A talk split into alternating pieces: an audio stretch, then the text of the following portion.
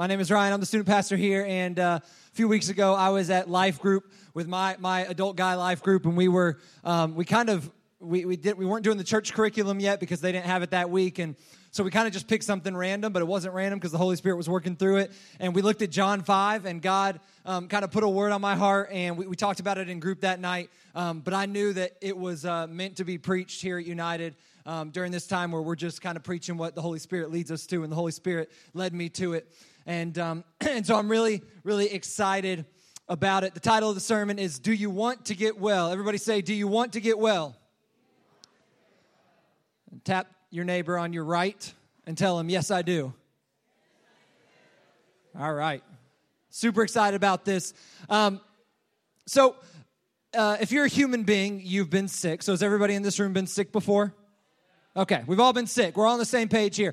Um, you know, you get sick, you might have like a sinus infection or the flu or um, uh, some kind of like rash or something like that or, or, or, strep throat or something, and you just feel like terrible. And, and, you don't want to get out of bed. You might have a fever, whatever. And, and like, have you ever been in that place where you get sick and you're like, I don't even remember when I felt good, like ever? Like, even though you've only been sick for like a day, you're like, was, was life ever good? Like, was I ever healthy? Like, am I ever gonna be healthy again? I feel terrible. I'm never gonna feel better. And you're like, and the doctor's like, well, we can get you in next week. And you're like, next week? What are you talking about? Like, I need some help right now. Please heal me. Give me some medicine. Something. I cannot live like this any longer. Um, maybe you've been in that place where you like get so sick and you're just like, like, I cannot wait till I get well because when I get well, I'm gonna be so thankful. Like every moment that I don't have a migraine or I don't have a sore throat or I can eat without it hurting or I cannot puke, like, like I feel like I'm gonna be so excited. Like I'm gonna walk through life and life is gonna be so good. I'm gonna appreciate it more. But then you get back to regular life and you just kind of act the same way. But when you're sick, like you want above all else to be made well. When I was, uh, when I was five years old, I had chicken pox. Has anybody here ever had chicken pox? So here's the deal. I thought we all got it, and I found out I'm so old that since I was a little kid, they got a vaccination for it. And so, like, I was preaching the last service, I was like, that's all they got chicken pox and they were all like uh, like we don't have that anymore. We get vaccinations. And i was like oh my gosh i feel like a grandfather so like i hate my life. I feel like i was born in the dark ages. Anyway when i was a when i was a child there was this virus or this disease or whatever it is um, known as chicken pox. And you broke out all over your body with these sores and it itched and it hurt. And, and there's really no cure. You just got to let it run its course and mine was really, really bad.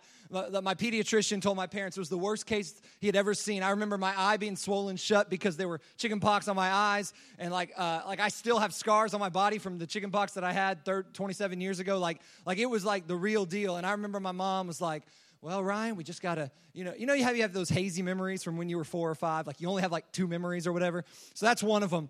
And, and I had this memory of like my mom being like, "Well, we got to get in an oatmeal bath," and I'm like, like, I, I, it took me years to realize that an oatmeal bath wasn't just like oatmeal. It was like some kind of I thought I was gonna be like swimming in Quakers or something, but it was just like a normal like thing to make my skin feel better. And uh, and so I took the, the oatmeal bath to try to make it better. You put cream on it, but really you just gotta let it run its course. And I just remember feeling like I cannot wait to not have chicken pox. If you like have ever had like itchy rashes, like like like and you, and you get it like in the middle of the night and you're like trying like you're like I'm not gonna itch, I'm not gonna itch. And then you're just like, like you itch in the middle of the night and you're in your sleep and you're just like, you wake up and you're just like so itchy and you can't, you like, like I hate my life. Like, you, I, I, don't know if you've ever been there before, but man, I hate, I hate feeling itchy. Um, and then more recently, uh, I get a lot of canker sores in my mouth, um, like on my tongue and on like like my my like my gums and around my oh gosh, it hurts so bad. The roof of my mouth and my throat, and, and like I won't have them for like six months, and then I'll get a bunch at once. And so I got to use like this special toothpaste to to help me not get canker sores. But but anyway, about like seven years ago, I was in Jamaica on our mission trip, and uh, and, and Jamaica it's a great trip. The kids love it, right? You guys are all begging and fighting each other to, to go on the trip. But man, it's not the most pleasant experience. You're hot, there's bugs, you're itchy, like, like you don't eat the food that you want to eat. So it's kind of like not the most pleasurable experience as it is, at least physically. But I had these canker sores one year, and, and it was bad. I remember I counted in my mouth, I had 12 canker sores at once. Have you ever had like a canker sore? You know, like, you're like, Amen, hallelujah. Like, that sucks. And it was like, there was one in the back of my throat. And this may not look very big, um, but when it's in your mouth, it feels like it's like three meters wide. And uh, this was in the back of my throat, like something that big. And I remember like anytime I drank anything, anytime I just like swallowed my spit, anytime I was eating, like it was excruciating. And, and you're in Jamaica and everything's like jerk sausage, jerk pork, jerk chicken, and it's just all hot and spicy. And I'm like, oh, like this is terrible. And I want to eat and I'm hungry. I've been working all day, but I can't. And, and I'm supposed to drink because like, like, like I'm going to be dehydrated, but like I, I, it physically hurts to drink anything. And I just remember looking around thinking like, Man, I just wish I could be like everybody else, just sweaty and having bug bites all over me. No, but instead I got like these canker sores all in my mouth and I'm hating life. And I just remember thinking like, man, I cannot wait. Like, and you start playing, making deals in your head. Like, would I pay a hundred bucks to get better right now? Would I pay a thousand? Would I give up my left finger? My left pinky finger, that's just my pinky finger. I, I just want, I just want to feel better. Like, like you start making these deals in your head, and, and you just want to get well. And just like we got these physical issues that we want to get well from, there's a lot of things in our life for all of us, whether you're a Christian or not, for all of us, we've got issues in our life that have the ability to really cause us a lot of pain or are causing us a lot of pain, but they're not necessarily physical. It's not like a rash, you put cream on it, it's not something you can get medication for. We've got these emotional issues, we've got relational issues, We've got addictions. We, have got things that, that we cannot stop doing. We've got these temptations. And we, we all have them, whether you're a, a, a three year old or a 93 year old and everything in between. And it doesn't go away. It's not something that just gets better. You always are going to struggle in life. We're all sinful. We've all messed up. We all have our own issues. But the thing with, the thing with non physical pain is that in some ways it's not as bad, but in some ways it's worse. And I think if I were to ask you, like, what's your biggest struggle right now in your life? What's your biggest temptation? What's your biggest sin that hurts you and hurts other people? And then I said, man, would you want that to be healed? Would you want that to be fixed? Most of you would be like, of course. Like, of course, I want to feel better. Of course, I want to be made well. But, but it's not always as obvious as it seems. It's not necessarily the most obvious yes. We may think in our head, oh, of course I do. But when we really get down to it, it's a more complicated question.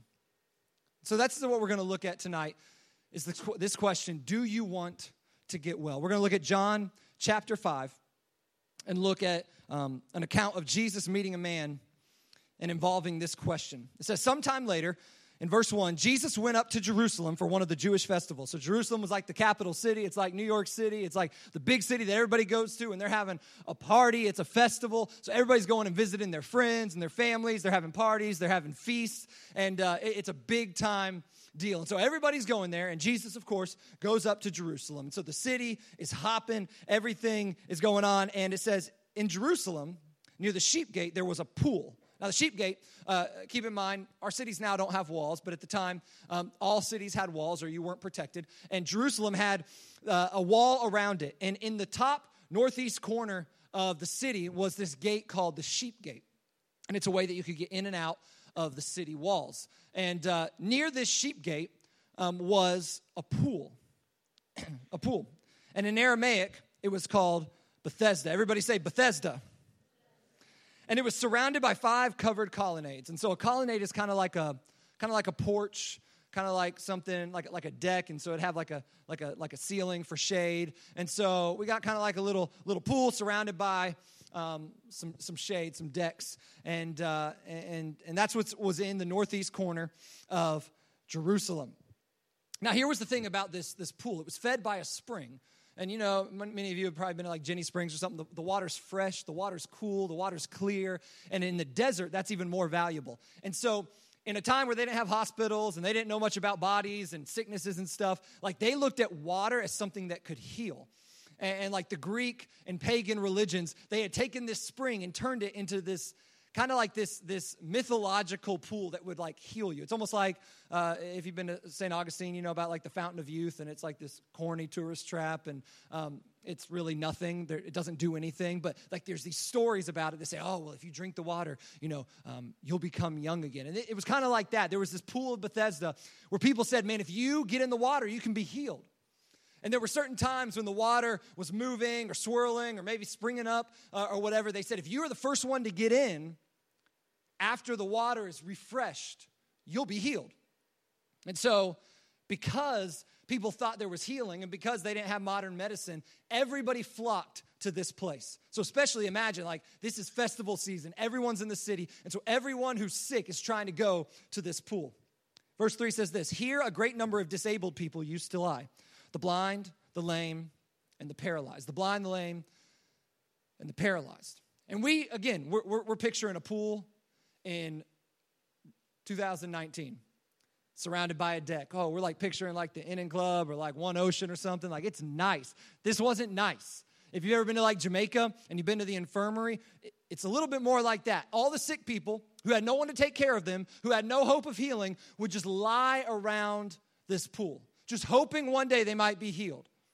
These were, these were people that um, were, were really had no one to take care of them.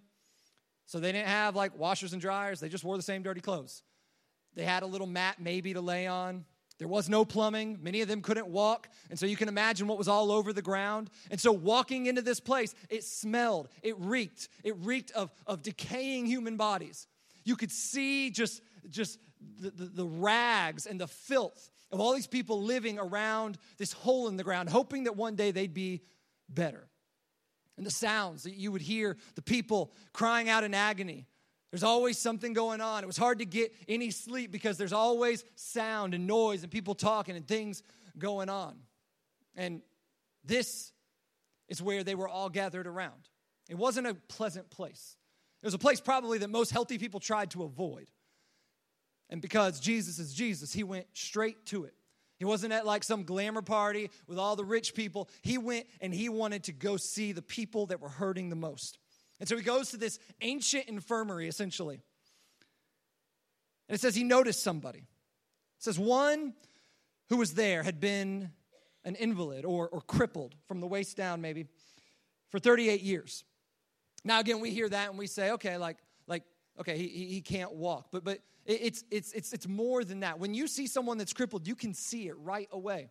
I have a friend in Jamaica at that infirmary that I was referring to named Roland. He's been paralyzed for like about 30 years. And he was running away from a riot, and a stray bullet hit him in the, in the spine and, and paralyzed him from the waist down in the 1980s. And ever since then, he's been in this infirmary. And his upper body is totally normal. His mind's sharp. He can, he's on Facebook and all that kind of stuff. He's smart and he talks to us and all that kind of stuff. But his lower body is completely non functioning. His legs have shriveled up. This is, this is what happens when you're crippled because your legs have no muscles. And so you can see it. And this man was laying there. He had been there for 38 years, laying there, just hoping that one day maybe he would be healed. And Jesus walks up to him. It says in verse 6 when, when Jesus saw him lying there and he learned that he had been in this condition for a long time, which is really important for us to notice.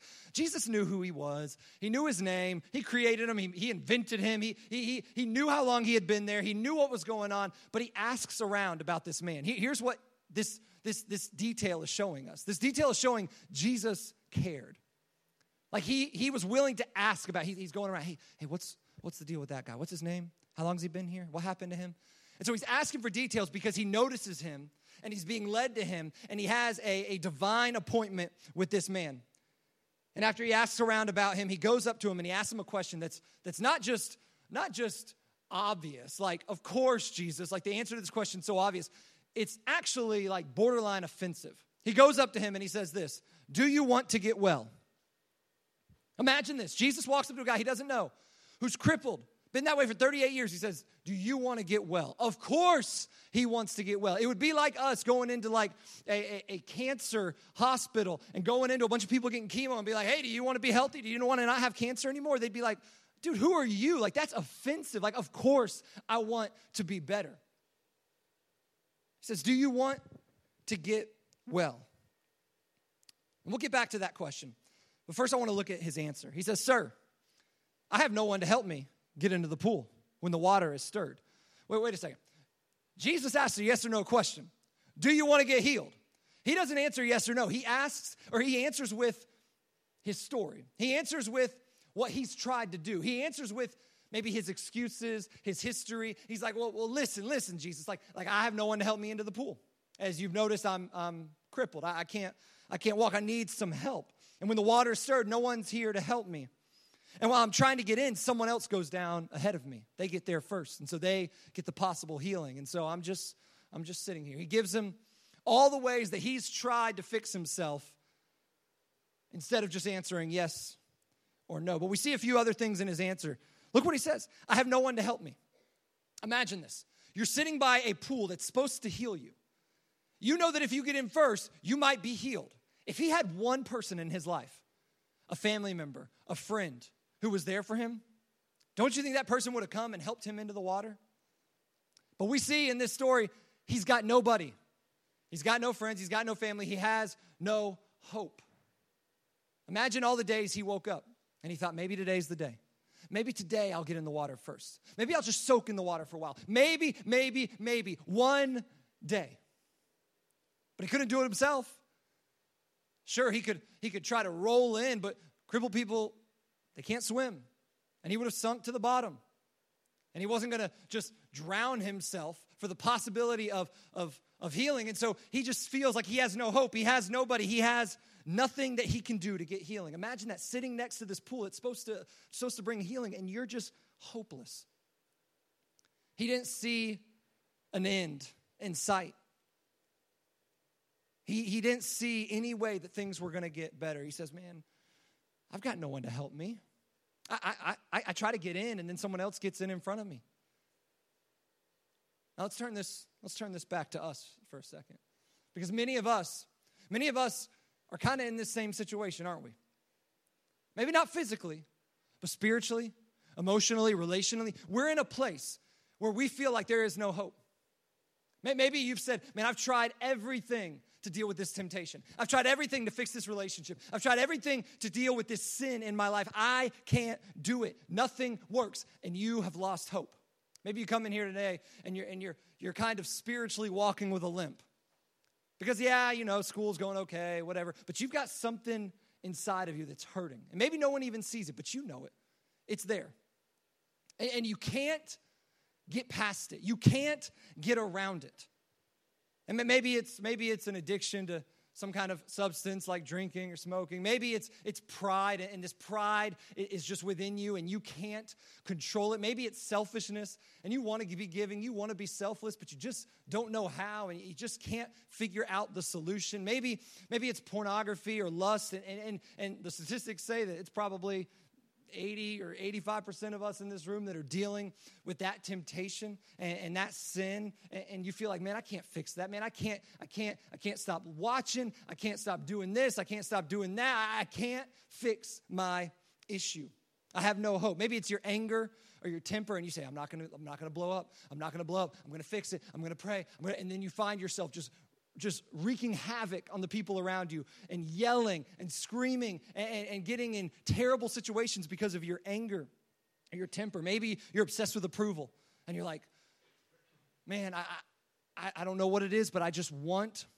I want the likes and the followers. I want the comments about how good I look. I want that relationship that makes me feel better. I want that popularity. I want that acceptance from that group of people. I want that acceptance from that friend or that family member. Like, I need that to feel secure. And you're like, I can't control what I do to get that acceptance. Maybe it's a relationship that's broken. Maybe it's some bitterness or resentment in your heart, and you're like, I want to forgive. I, want to move past it, but I don't know how. I can't do it, and I just have no hope at this point. I want to ask you the word that the question that Jesus asked this man Do you want to get well? Do you want to get well? And maybe you think, of course, I want to get well. Of course, I want to get better. Of course, Ryan, like, uh, why would you even ask that? That's offensive. Of course, I don't want to look at pornography anymore. Of course, I want that relationship to be fixed. Of course, I want to be more selfless and giving. Of course, I want to be in better relationships or, or, or, or I want to get rid of the temper or the pride or the ego. Of course, of course, of course. But maybe it's not that simple. In fact, I guarantee it's not that simple. See, Jesus' question is really important because it cuts through all of our excuses. He's not asking, What did you do? How long have you been this way? What, what, what, are you trying to do now? What, what, who's, who's helped you? Have you gotten accountability? Have you, have you prayed this prayer? Have you done this? You, he just asks a yes or no question Do you want to get well? And it cuts through everything else all the excuses, all the history, all the stories, everything we've done, everything we've been through, and it gets right to the heart of the issue. Do we actually want to get well? In the area that you're struggling with, and, and as I've been talking, it's come to your mind. It probably came to your mind right when I started talking. But in that area, do you actually want to get well? Here's a better way of asking it Do you want to change? Do you want to change in that area of your life? This is really important. Hear this, listen to this. God won't change you until you want to be changed. God won't change you until you want to be changed, until you desire to be changed, until you need to be changed, until you're willing to be changed. I, I think God's saying, Do you want to get well? And you're like, uh, uh, well. And we start telling our excuses and our story, and He's like, Yeah, but do you want to get well? And I think we're not sure. I think in a lot of situations, we're not sure, and so we don't see change in our lives. Here's, here's an example. If you went to the doctor and you had the flu, or a sinus infection, and he gave you a prescription. And you're like, okay, and you, and you went and you picked up the prescription at Publix or Walgreens or whatever, and then you take it home, and it's two times a day. You got to take this morning and night. And you go and you set out your pills, you set up your water, you set the alarm clock, take your pills at this time, and take your pills at this time. And then for a week, you don't take the pills. And then you go back to the doctor, you're like, Doc, man, I haven't gotten better. Fix me, help me. Well, did you take the medicine? Well, okay, so like one night I, I, was tired, I went to sleep. One morning I was late for I, I just, did you take the medicine? No. All right, go home and take the medicine. All right, cool. You go home and you don't take the medicine and you come back. Did you take the medicine? No. You go home. You don't take the medicine. You come back. Doctor, help me. Help me get better. At some point, the doctor's going to say, Well, do you want to get well? Do you actually want to get better? Or perhaps, perhaps this, this example might help you. Um, you're like, man, I want to lose like 10, 15 pounds. I want to tighten up a little bit, get that beach body going, all right? So I go to the I go to the, the trainer at the gym and I'm like, listen, man, I need you to get me in tip-top shape. And he's like, okay, give me a thousand bucks. All right, cool. Here's a thousand dollars. All right, let me get you that nutrition plan. Let me tell you what to eat every meal. Let me tell you how to work out. Here's what you're gonna do Monday. Here's what you're gonna do Tuesday. Here's what you're gonna do Wednesday. Cool, cool. So you go home or you go to Publix and you start buying everything. And you buy all your meals and you cook them that night and you got like the lean chicken and the broccoli and there's no taste to it, but you're gonna be healthy. You get it all set up, you put it in your Tupperware, you're drinking water, you got your protein shake, you're all good to go. And then you go and you get a bunch of Nike gear and you're feeling good. You get a little like some Nike Frees and some tights, and you're like, man, I'm gonna be awesome. You get the little gloves to make your so you don't get calluses on your hands when you're working out, and you're feeling good about yourself. Man, I'm gonna be awesome. And then you don't go to the gym. Or maybe you do go to the gym and you get there and you walk in and you're like, oh, this is going to be hard. I'm going to go home. And then on the way home, I'm going to pick up a Big Mac and a pizza for later. And then you do that all week and you come back in, you're like, listen, trainer, you told me I was going to lose 15 pounds. And in one week, I've gained seven. What you doing, man? And he's like, well, did you work out? Well, well, listen, one day I was at work a while. And the next day, and he's like, well, did you work out? Well, no. Okay, go work out. Well, did you eat well? No. All right, go eat well. And you go to the next week and you come back, you're like, man, I've gained 20 pounds. Man, I'm falling apart ever since I met you and gave you $1,000. He's like, man, did you work out? Are you eating well? Well, no. And at some point, he might ask you, well, do you actually want to lose weight? Do you actually want to get fit? Do you actually want to get better?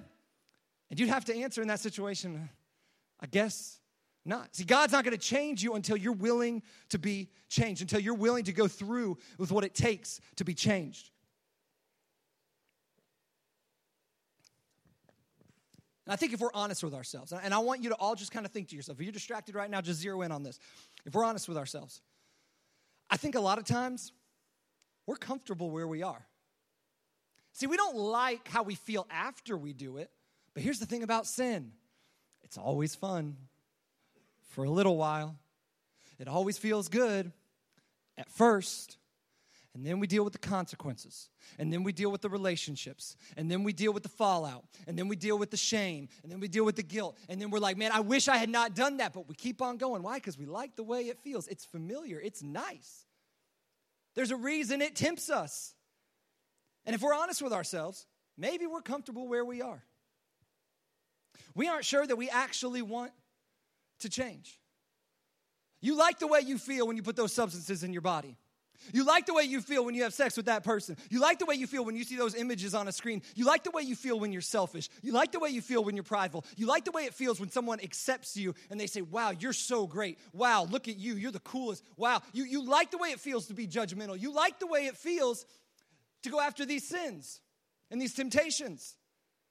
And here's, here's the truth that we've got to come to grips with. We grow comfortable with the familiar, even if it isn't good for us. As human beings, we do this all the time. We grow comfortable with the familiar, even if it's not good for us.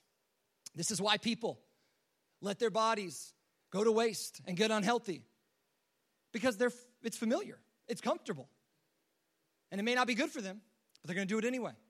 This is why people keep chasing after sin and keep chasing after the temptations of the world. And they keep doing things that aren't good for them. Why? Because they're familiar, they're comfortable, they feel good for a moment until they don't. I want you to imagine the man on the mat that Jesus came and said, Do you want to get well too? He hadn't been anywhere in 38 years, had he? He didn't know what life was like outside the walls of that little pool area. He had his friends there, he didn't know anyone else. He didn't know what he would have to do if he started walking. I think he was comfortable. He had his mat, he had his little belongings. He had his area next to the pool in the shade. He, might have said, you know what, this is okay for me. And we say, well, that's ridiculous. Of course he wanted to walk well.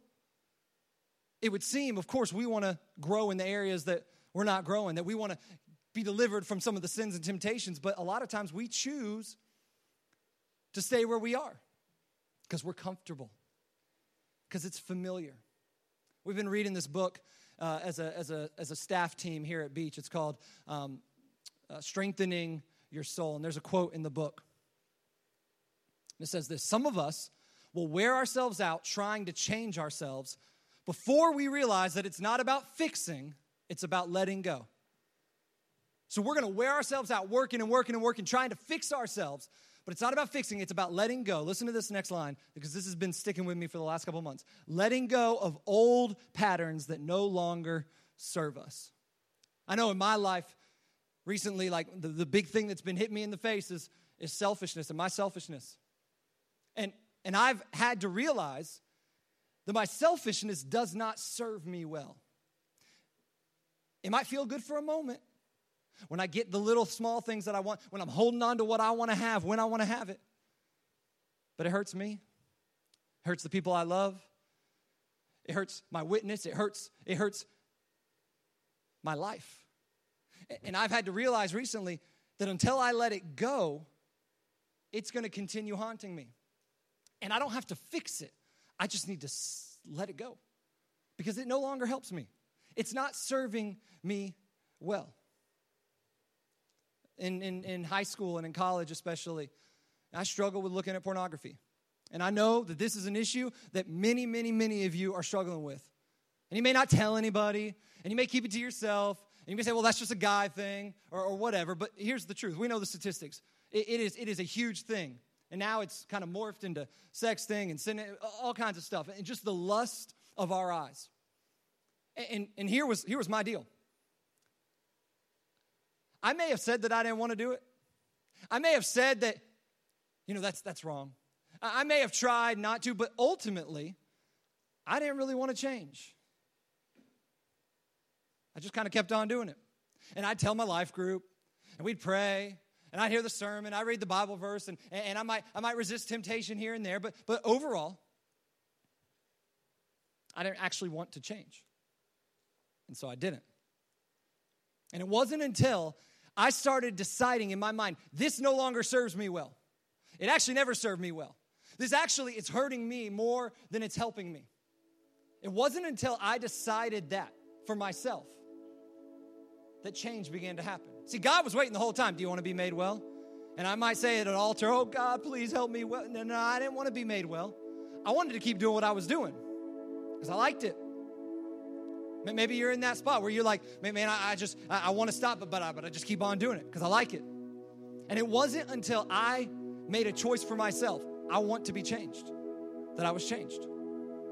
And I won't say that after college it was never an issue, but it became far less prevalent. And, for the last few years, four over four years, like I, or four years, I have not even like thought about it, really wanted to do it one time. And some of you say, well, that's impossible. There's no hope that I'll ever be like that. Well, do you want to be made well? Do you actually want to change? Do you actually want to be healed? Do you actually want to do what it takes to move past where you've been and go somewhere else? Or do you just want to sit where you're comfortable? Well, I don't like it, but it feels good. Well, I don't like it, but I'm just going to keep on doing it. I'm just going to keep on smoking it. I'm just going to keep on saying it. I'm just going to keep on going for it. I'm just going to keep on doing what I'm doing because it's comfortable. It feels good. It's familiar. Well, then you don't want to be made well. See, I said I said at the beginning, it's not as obvious as it sounds, is it? See, we think, oh, it's so obvious. Of course, I want to be made better. But do you actually want to change? Do you actually want to do the tough things, have the tough conversations, have the tough uh, uh, uh, obstacles in your life, and, and go through the certain things? Like, like this is why people that are on drugs don't get off drugs because they'd rather stay where they are than go through the rehab, than go through the withdrawal, than go through all the things that come along with it. Ultimately, they don't really want to be changed. So you've got to make a decision now. While you're young, do you want to be changed in the area that you're struggling with? Let me let me let me finish off quickly with what happens. Verse 8. The guy gives his excuse and verse 8 Jesus said to him, "Well, get up. Pick up your mat and walk." This word for walk is not just kind of just limp out. This word for walk is to make progress, to go live, to take advantage of opportunities. This is like a lifestyle that he's saying. He's like, man, go and live a new life. And the man had a choice. He could have just stayed there and said, ah, I don't know. I haven't been outside these walls. I don't know about how my, I don't know if I want to walk around. Man, I mean, I like being here. But in that moment, he says, I'd rather leave this discomfort, even if it means going into another kind of discomfort, because it's going to be better for me. Here's what happens. At once, he didn't even have to think about it. He knew he wanted to change. He was tired of living the same way. It says, at once, at once, at once. Everybody say at once. At once the man was cured. He picked up his mat and he walked. You think he stayed at the pool? You think he stayed in the filth? No, he walked out of that place a new man. In fact, it says that he walked out, he started like praising and like, and people were like, Well, who healed you? And he's like, I don't know. And then Jesus comes up to him later and tells him who he is. And then he goes around telling everybody, Man, Jesus healed me. He was a testimony to God's power. Why? Because he said, I'm ready to change. And God said, Okay, it's time. And a cool thing about this is that that pool of Bethesda, that, that translation for Bethesda, it could mean um, like a house of, of, of shame or a house of disgrace. But another translation for it is a house of mercy and grace. And so Jesus comes into a situation and changes something from disgraceful to graceful, changes something from shameful to full of mercy. This is an amazing act of God. And this can happen in your life. You may say, oh, no, it's not going to happen. It can if you're ready to change.